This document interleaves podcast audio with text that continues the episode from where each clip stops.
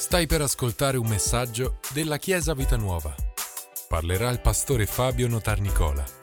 Buon ascolto. Benvenuti a tutti voi, buongiorno. È bello essere ancora qui insieme per celebrare Dio, lodarlo, celebrarlo. Anche oggi è una domenica speciale, anche oggi c'è qualcosa di speciale e anche oggi il Signore vuole mettere nel nostro cuore una parola speciale. Sapete che a me piace fare dei brevi percorsi di predicazione quando ci, ci avviciniamo a festività particolari e sicuramente la Pasqua è una delle festività più importanti, la festività più importante per noi cristiani. E quindi da oggi inizieremo questo breve percorso di tre domeniche di avvicinamento alla Pasqua. E, ehm, e, quindi questa predicazione è collegata alle altre due che faremo nelle prossime domeniche. Il titolo di questa serie è il seguente ed è Storie che lasciano il segno. Storie che lasciano il segno. Ho scelto questo titolo perché in queste tre domeniche affronteremo i segni che sono eh, contenuti nel Vangelo di Giovanni. Giovanni, il Vangelo di Giovanni non usa la parola miracoli se non raramente e Giovanni ha scelto di raccontarci soltanto sette miracoli, sette segni, lui li chiama così, segni del, che Gesù ha compiuto sulla terra. Non, leggendo il Vangelo si capisce che Gesù ne ha fatti molti altri, ma Giovanni sceglie di raccontarcene sette, di metterli in, questa, in una certa sequenza e di chiamarli segni.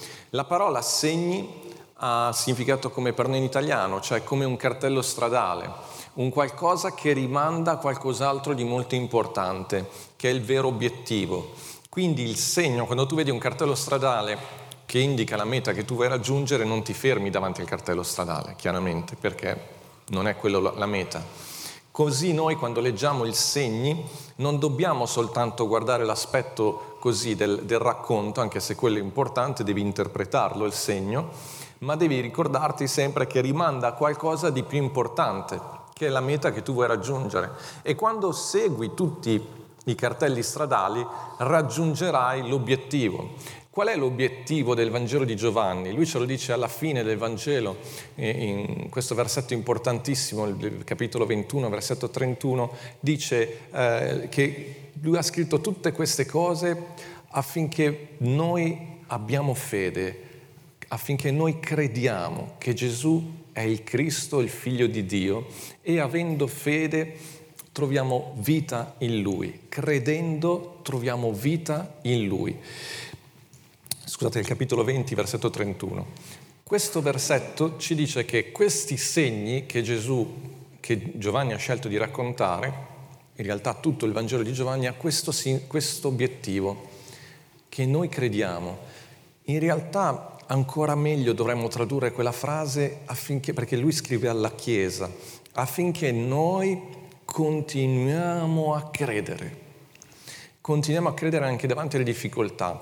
E quando perdi un po' la strada è importante incrociare quel cartello stradale che ti indica che la strada è giusta. Tutti noi usiamo ormai Google Maps o cose del genere, però vi è mai capitato, noi è capitato l'estate scorsa, siamo andati in vacanza e penso che sia esperienza di tutti, c'è quel momento in cui la vocina ti dice eh, la meta è raggiunta, hai raggiunto la tua meta, Oppure dice, sei arrivato, tu ti guardi e sei nel deserto e quindi ti viene quel dubbio, non è che ha cambiato paese, nazione, eh, perché a volte lo fa, no? che no, non capisce quello che non, magari tu scrivi velocemente, non trova quel paese, ne sceglie un altro, così, a caso. E noi è capitato l'anno scorso che siamo arrivati lì e, e in effetti era deserto. Poi sai quelle cose che io ho detto, ma dove hai prenotato? Cioè che casa hai preso? Hai guardato? Poi hai tutte le ore di viaggio, un po' di stanchezza, quel nervosismo che poi non, non mi ricordo, però mi ricordo che può capitare. E allora quando ci sono quei momenti, il buon vecchio cartello ti aiuta, dai.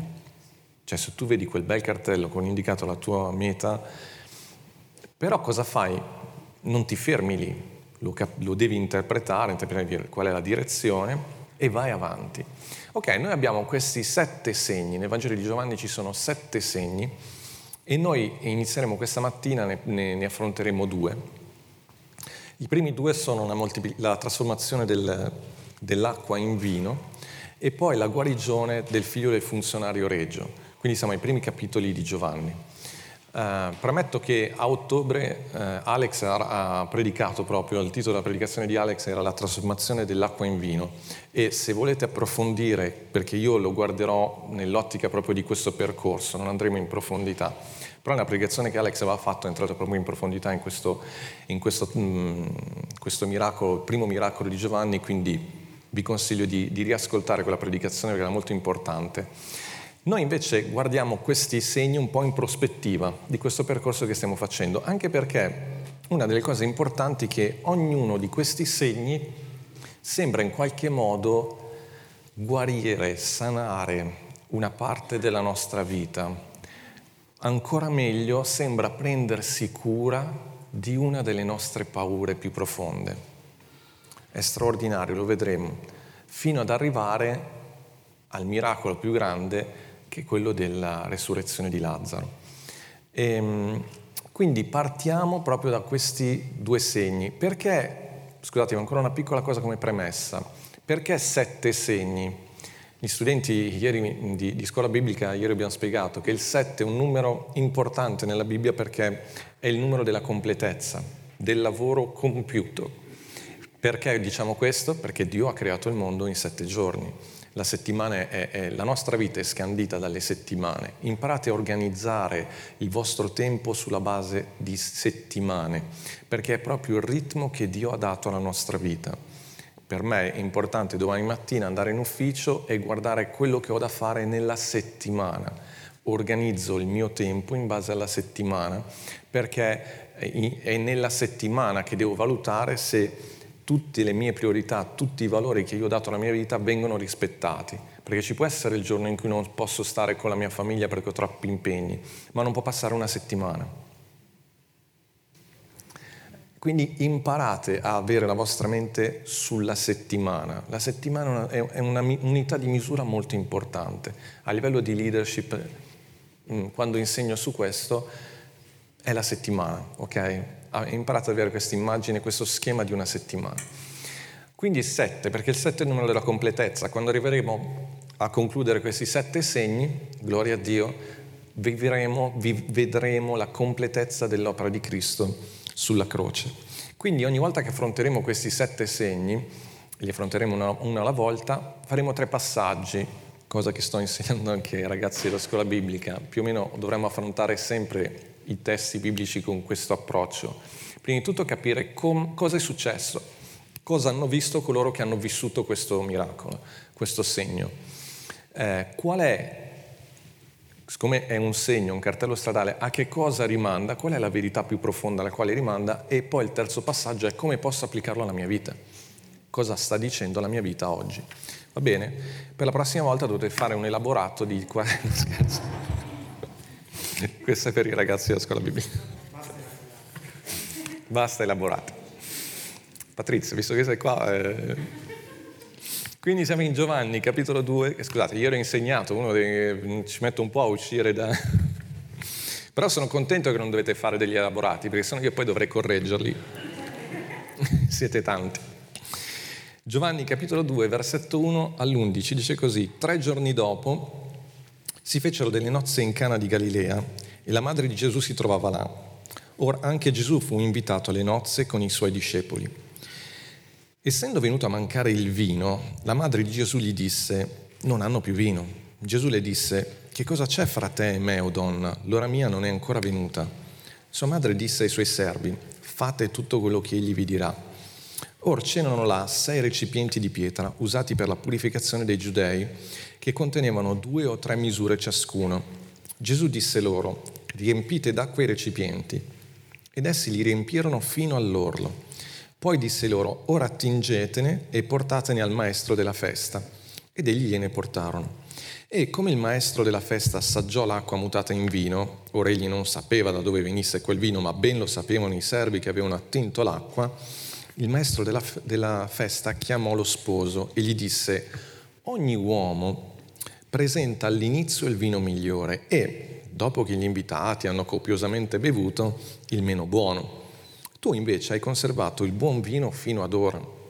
Gesù fece questo inizio dei segni in Cana di, Galilea e manifestò la sua gloria e i suoi discepoli credettero in lui. Vedete la logica del segno per portarti a credere. Allora, siamo a una festa di matrimonio. Le feste di matrimonio a quei tempi, altro che distanziamento sociale, durano più di un giorno.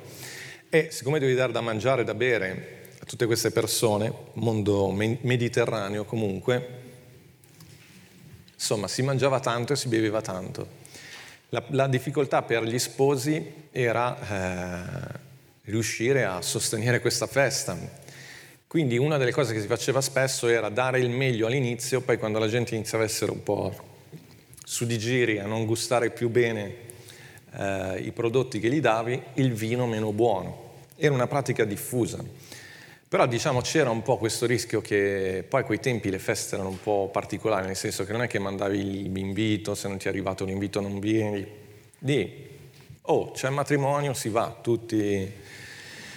Quindi non sai bene quanta gente c'è. La preoccupazione era quella di non riuscire a onorare la presenza di tutti quanti e che alla fine, come è successo qua, il vino finisse. Poi c'è una particolarità che questo sposo ha invitato Gesù. Molto probabilmente gli studiosi dicono che mh, era prassi invitare un maestro, qualcuno che potesse a un certo punto anche benedire la coppia, fare una preghiera. Quindi probabilmente loro hanno invitato Gesù eh, con i suoi discepoli perché ormai la fama di Gesù, anche se qua nel Giovanni è il primo segno che viene raccontato, ma in realtà lui stava già ministrando e quindi già si conosceva Gesù. Quindi lo invitano, quindi immaginate anche, cioè tu hai invitato un personaggio di spicco, rilevante, e stai rischiando alla fine di rimanere, di aver fatto male i tuoi conti, insomma, di rimanere, di fare brutta figura, di rimanere senza vino. E noi da, da parte nostra, cioè quando leggi questo miracolo, dici, vabbè, insomma, magari è anche buono non dargli più vino da bere, insomma, stiamo bevuto tanto. Poi alla, fe- alla fine che problema è? C'è una festa. Ma noi dobbiamo capire il segno. Cioè il segno è, e questo l'ha sottolineato anche Alex nella sua predicazione, il segno è che, eh, che Gesù a un certo punto si preoccupa che questo sposo non faccia brutta figura. E questo, questo, è un segno meraviglioso. Considerate che è il primo segno, infatti qua dice l'inizio dei segni, in, in, greco è proprio l'arché, cioè l'archetipo, è, è come dire questo segno ti racconta un po' tutto quello che avverrà dopo, lo devi capire bene. Quale direzione sta prendendo la tua vita se segui Gesù? Qual è questo, questa direzione? La direzione è che Gesù non ti metterà mai, mai a disagio e il suo obiettivo è coprire, lui darà la sua vita pur di cancellare ogni tua vergogna. E questo è fantastico. Prima stavamo pregando con i ragazzi giù per, prima dell'incontro e proprio io non ho condiviso nulla, però nel senso non avevo ancora detto niente, però una delle cose che è venuta fuori proprio tra, tra di loro mentre pregavamo era proprio questo, che si parlava della lode, che Dio ama la lode di tutti noi. Quello che Gesù è venuto proprio a, a sanare è questa paura che a volte abbiamo di non essere abbastanza, di non essere abili, di non essere, um, di non essere abbastanza e che quindi se mi esprimo magari poi faccio brutta figura.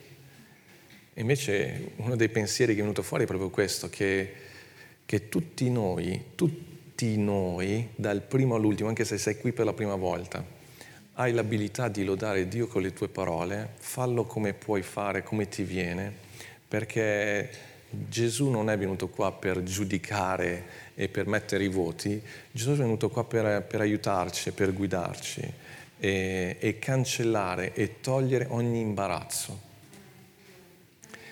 Io credo che tutti noi abbiamo fatto qualche volta qualche figuraccia, soprattutto a scuola, e quelle figure, io mi ricordo per esempio, in, la, questo è il momento eh, psicoterapia, e che eh, io tra la prima e la seconda media ho cambiato scuola, eh, perché in una scuola dove andavo non mi facevano fare granché e avevo ottimi voti infatti. E io infatti ho detto, ma è facile andare a scuola, però mia sorella si era resa conto della situazione e quindi ha fatto di tutto per farmi andare in un'altra scuola. A quei tempi era un po' difficile cambiare scuola perché non potevi andare dove volevi, dovevi andare per forza nella scuola dove tu risiedevi. E quindi sono andato in un'altra scuola molto rinomata e è stato un trauma. È stato un trauma. Io me lo ricordo ancora. Mi ricordo ancora la prima lezione di inglese, quando questa qui mi parlava in inglese, io dicevo, ma che cosa vuoi da me? Lei mi faceva le domande più semplici, what's your name? E i miei compagni non potevano neanche suggerirmi perché non mi conoscevano. Non... Eh. E mi ricordo anche la prima volta che la professoressa, di matematica mi ha fatto andare alla lavagna, fare delle cose mai viste. Poi piano piano ho, ho recuperato mai l'inglese, infatti con l'inglese ho questo rapporto odio-amore. Matematica abbiamo divorziato, però l'inglese è abbastanza importante. E, ehm, però quella sensazione di disagio penso che a volte la viviamo, le persone la vivono anche nei confronti della Chiesa, nei confronti di Gesù, nei confronti di, di Dio. E invece il primo segno, la prima cosa che Gesù è venuto a fare è stato proprio quello di dire, eh, di, di, coprire, di, di dare piuttosto la sua vita, ma non per mai metterci a disagio. Se Gesù ha qualcosa da dirti perché vuole vuole cambiare la tua vita naturalmente, rinnovare la tua vita, eh, lo farà sempre in un modo uh, in cui tu uh, ti sentirai amato. Non vuol dire che non sarà doloroso, perché affronterai i tuoi problemi, i tuoi peccati, come ha affrontato i miei, il mio egoismo e cambiare. Quando ti fa notare che ci sono delle cose che non vanno, c'è sempre, eh, c'è sempre quella punta di, di dolore, di sofferenza ma è una sofferenza per crescere e non è mai una sofferenza per metterti a disagio nei confronti degli altri. E questo primo segno è fantastico. C'è un altro aspetto importantissimo che abbiamo letto, che a un certo punto il maestro della festa, che è quello che wedding planner del tempo, insomma, lui eh, assaggia questo vino e immaginate questa scena meravigliosa. Il, lo sposo, da quello che si, sen- si legge, non, non sa di tutto quello che è successo quindi invita lo sposo, è una scena straordinaria, lo sposo probabilmente davanti a tutti si sente dire, tu hai conservato il vino migliore fino alla fine.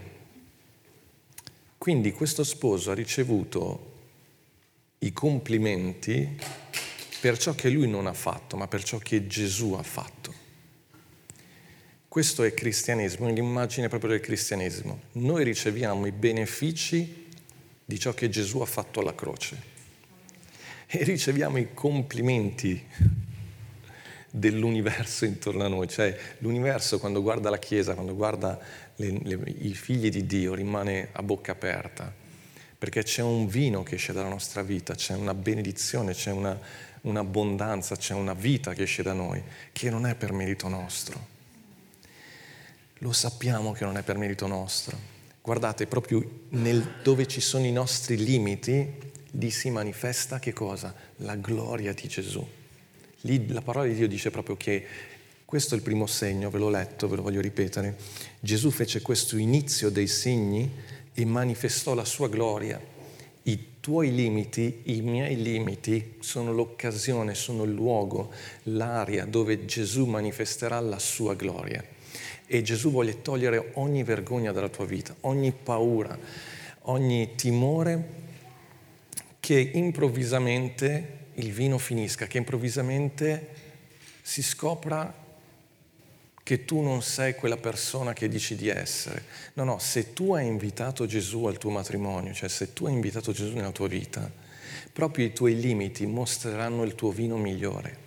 Il riconoscere i tuoi limiti e viverli con tranquillità con spensieratezza, consapevoli che c'è qualcosa che è vero, che io non posso fare, ma Gesù è invitato alla festa. E Gesù lo farà. Gesù farà questo, questo per me.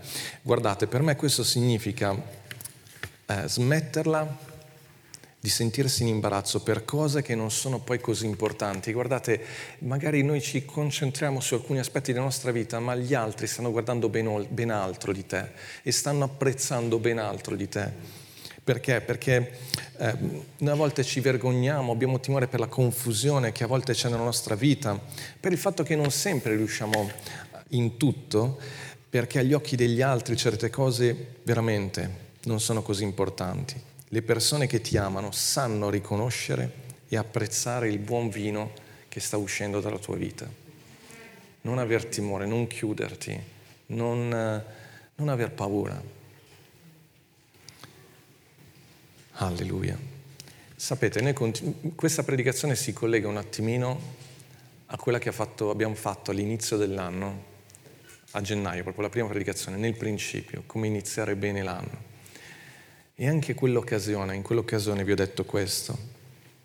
Noi continueremo a fare un po' di cose imbarazzanti. Ieri ho rivisto l'inizio del film, del cartone animato L'era glaciale. C'è una battuta che mi ero dimenticato, è bellissima, quando il mammut dice a, a Sid, tu sei imbarazzante per la natura. A volte sento il Signore che dice, tu sei imbarazzante per la Chiesa, sei... però vai, ci sono io fatti una risata piuttosto. Pensa a Sid, pensa a, a chi vuoi, ma pensa alle, alle nozze di Cana. Gesù che trasforma l'acqua in vino. L'acqua è immagine di tutti i nostri sforzi, l'acqua era, immagine, era neleggiare, no? che era immagine dei rituali del passato. Li trasforma in vino, il vino cos'è? Immagine del sangue di Gesù.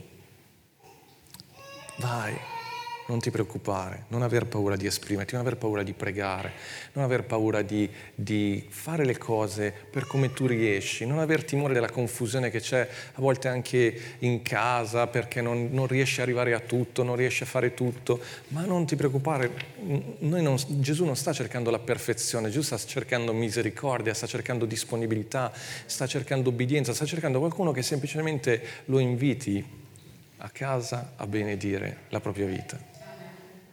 Alleluia.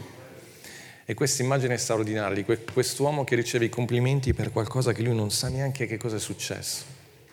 Non lo sa. Alleluia. Tempo fa vi ho detto, a volte noi parleremo pula e grano insieme, cioè a volte diciamo delle cose e poi ci aggrappiamo a quel, quelle piccole cose sbagliate che abbiamo fatto e facciamo crollare tutto. Non ti preoccupare, Gesù non è così. Gesù piuttosto dà la sua vita, ma ti sta proteggendo e sta mettendo il suo. Qualche anno fa vi ho predicato, non mi ricordo in che occasione, vi ho, vi ho trasmesso questa immagine. Sapete quando Gesù dice a, a, a, a Pietro, prima che il gallo canti, tu mi avrai rinnegato. Vi ho sempre detto, e in quell'occasione vi dicevo, Pietro ha vissuto con l'ansia di sentir cantare il gallo. Noi viviamo con l'ansia che a un certo punto qualcosa succeda e crolli tutto. Con Gesù non è così. Con Gesù non è così. E questa, questa è la prima paura che Gesù ha, ha sanato nella nostra vita. Ora andiamo al capitolo 4, al versetto 46. C'è il secondo segno, che è quello della guarigione del figlio del funzionario regio.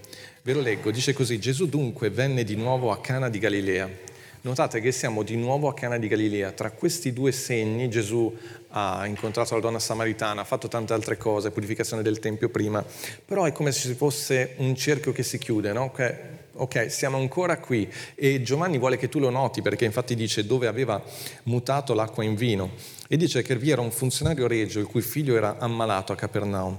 Avendo egli udito che Gesù era venuto dalla Giudea in Galilea, andò da lui e lo pregò che scendesse e guarisse suo figlio perché stava per morire. Allora Gesù gli disse, se non vedete segni e miracoli voi non credete. Il funzionario regio gli disse, Signore, scendi prima che mio figlio, il mio ragazzo, muoia. Gesù gli disse, va, tuo figlio vive.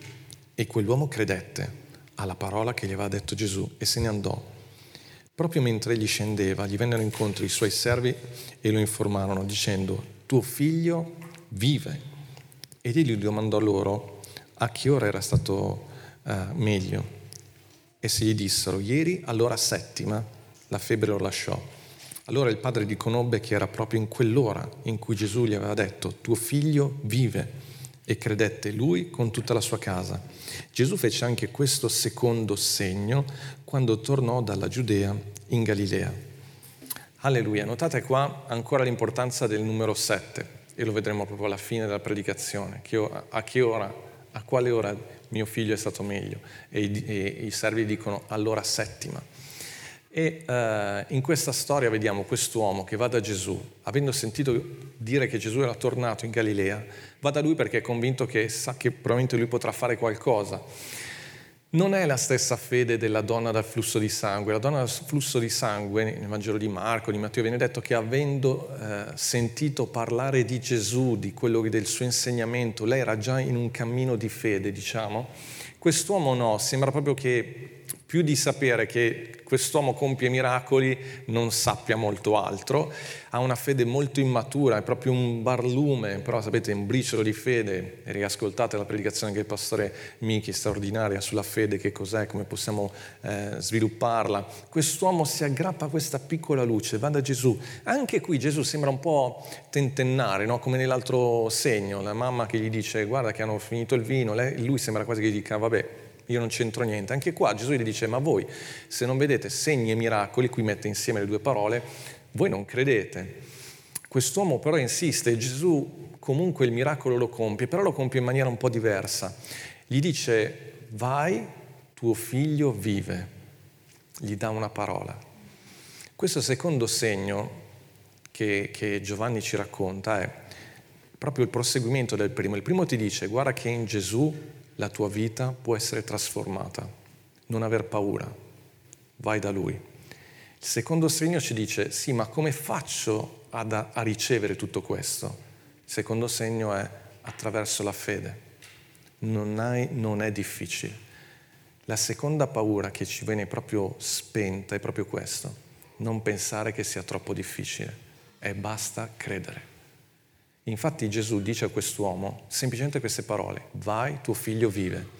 Io vorrei proprio, purtroppo non ci sono gli emoticon, non c'è l'audio, non ci sono io, mi piacerebbe sentire con che tono Gesù gliel'ha detto e quale sguardo deve aver usato.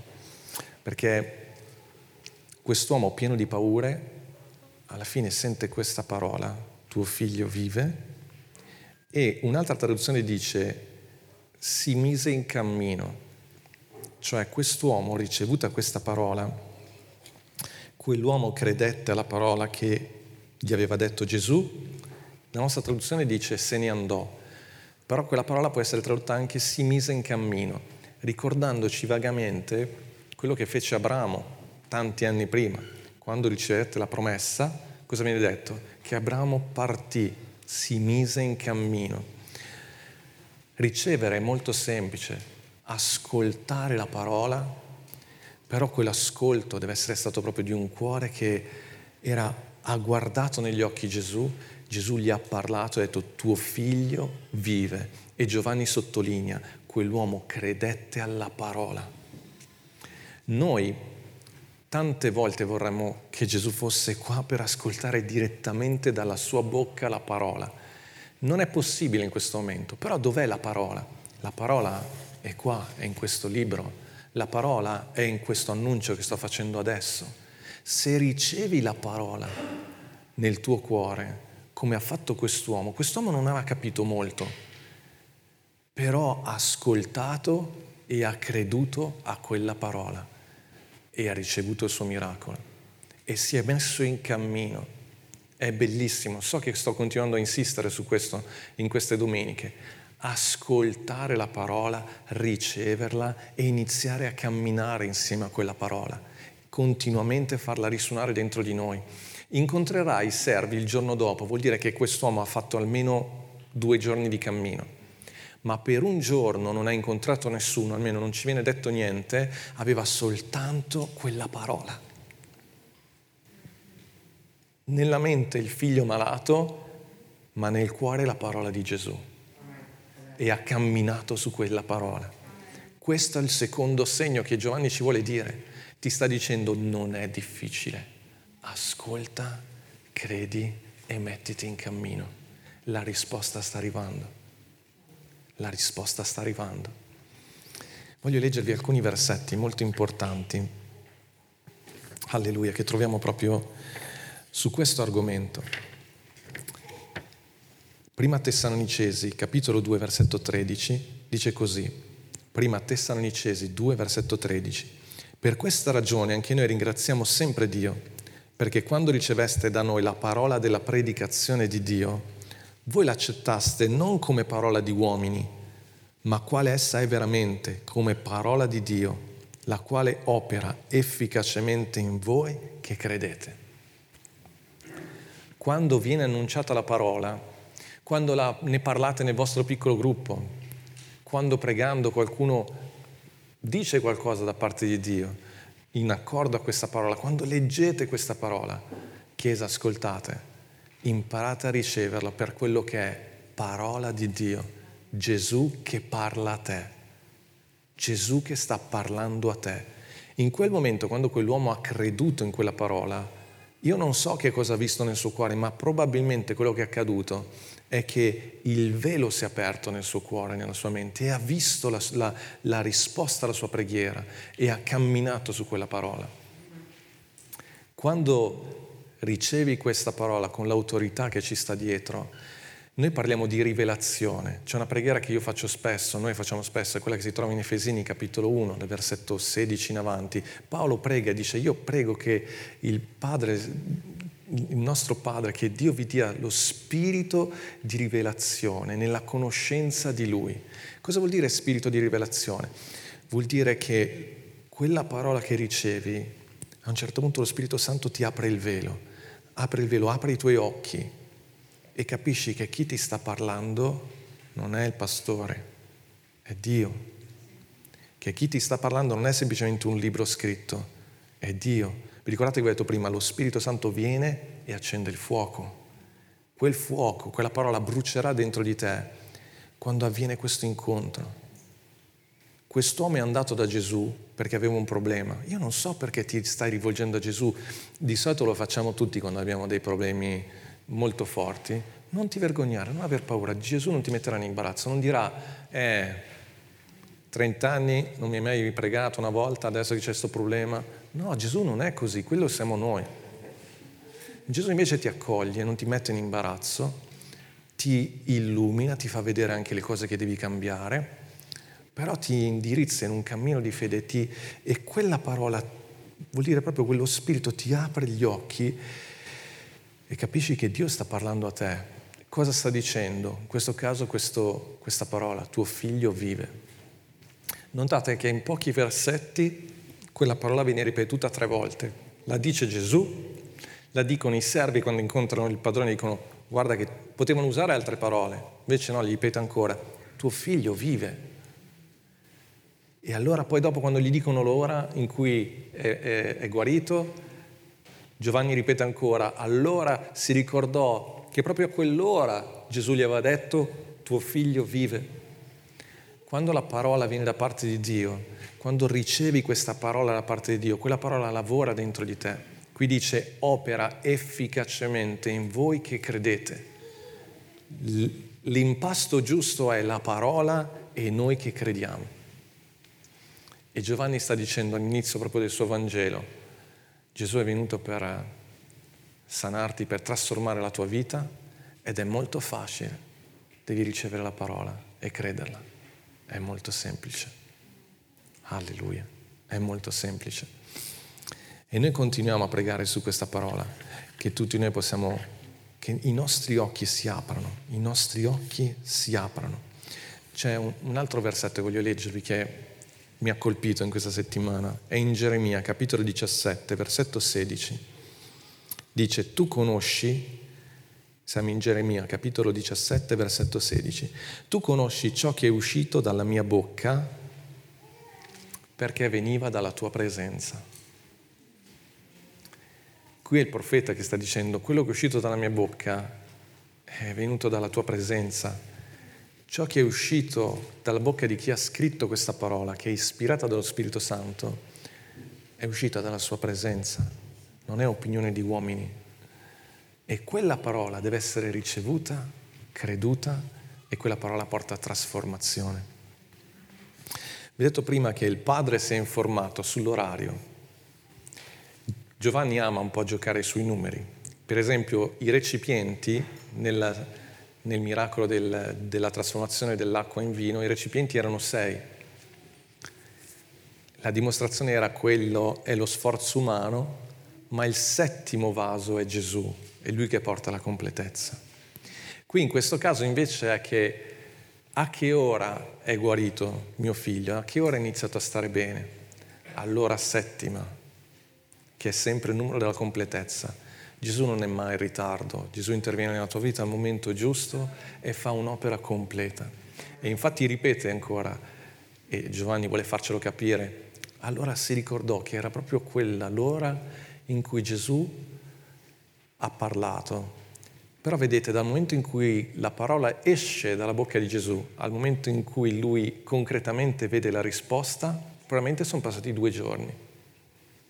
Se Dio ti ha parlato, se tu hai sentito nel tuo cuore forte questa, la parola, forte una promessa da parte di Dio, e guardate, lo capisci quando è, è da parte di Dio o comunque col tempo impari a a discernere quello che sono semplicemente i nostri desideri o quando è quella parola che esce dalla presenza di Dio.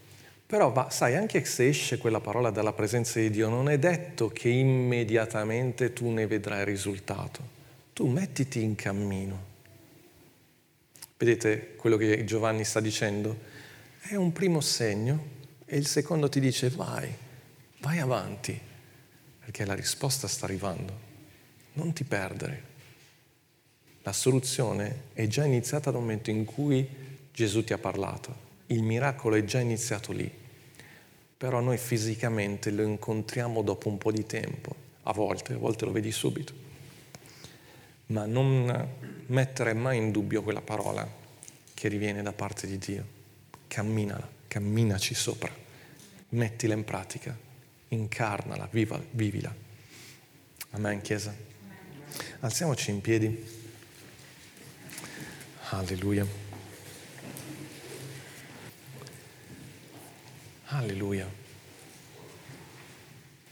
Questo percorso che abbiamo iniziato oggi ci porterà fino alla risurrezione di Lazzaro. È facile capire che la paura più grande che Gesù ha vinto per noi. Il nemico più grande la morte. E ci arriveremo. In realtà, non ve l'ho detto prima, i segni nel Vangelo di Giovanni in realtà sono sette più uno. Però si dice che sono sette perché ci si riferisce al ministero terreno di Gesù. Poi c'è un ottavo miracolo che Gesù compirà quando si rivelerà ai suoi discepoli che loro sono a pescare, vi ricordate? E gli dice gettate la rete dall'altra parte, quindi anche lì c'è una pesca miracolosa, però è già dopo la morte e la resurrezione. Però prenderemo in considerazione anche quello. Però il primo punto, importantissimo, è proprio l'acqua trasformata in vino. E questo insegnamento, questo secondo miracolo, gli dice semplicemente è facile entrare nelle cose di Dio. Non è uno sforzo umano, è semplicemente per fede, credendo, fidandosi, fidandosi della sua parola. E abbiamo notato in questa storia del funzionario regio che prima credette per la guarigione, ma una volta che ha ricevuto la guarigione del figlio, ancora sottolinea che allora credette lui con tutta la famiglia. Vedete, la fede è un qualcosa che matura, che cresce che deve arrivare anche a, un, a una maturazione. Si, si crede si parte magari da bisogni personali, ma c'è molto di più, c'è molto di più. Continua, non fermarti, non fermarti a, al fatto che Gesù ti ha risposto magari a, a, un, a un bisogno, a una tua richiesta, ma come abbiamo detto fin dall'inizio di questo anno, Gesù ti sta attirando, Dio ti sta attirando perché c'è qualcosa di ancora più profondo, ancora più profondo ancora più bello, l'abbondanza è nel continuare a camminare con Lui. Ed è un'abbondanza di vita. Alleluia. Alleluia Chiesa. Ma io desidero, desidero prima di tutto questo, che sia chiaro in tutti voi che non avete da vergognarvi per quelli che sono i nostri limiti umani, anche per quelle che sono le nostre cadute, i nostri peccati. Chiaramente noi non, non, non vogliamo peccare, però non permettete che sia quello a tenervi lontani da Gesù, andate da Lui. Lui sa come fare, Lui sa come trasformare, Lui sa come sanare. Non abbiate mai paura di non averne più, perché quando non ne avrai più c'è Gesù che renderà la tua vita ancora più, più fresca, più uh, gustosa. Alleluia. Io voglio una chiesa così, noi desideriamo una chiesa così, accogliente, che con amore aiuta le persone a camminare sulla parola, a intraprendere questo viaggio meraviglioso come ha fatto Abramo e, fa- e facciamo il tifo gli uni per gli altri e ci incoraggiamo gli uni gli altri. E se facciamo brutte figure, ci guardiamo, sorridiamo, facciamo delle gaffe, va bene, non ti preoccupare cerchiamo di non farle, però andiamo avanti, andiamo avanti. Alleluia. Grazie per averci ascoltato. Rimani aggiornato attraverso i nostri canali social. Ci trovi su Facebook, Instagram, Spotify e sul sito www.chiesavitanuova.org.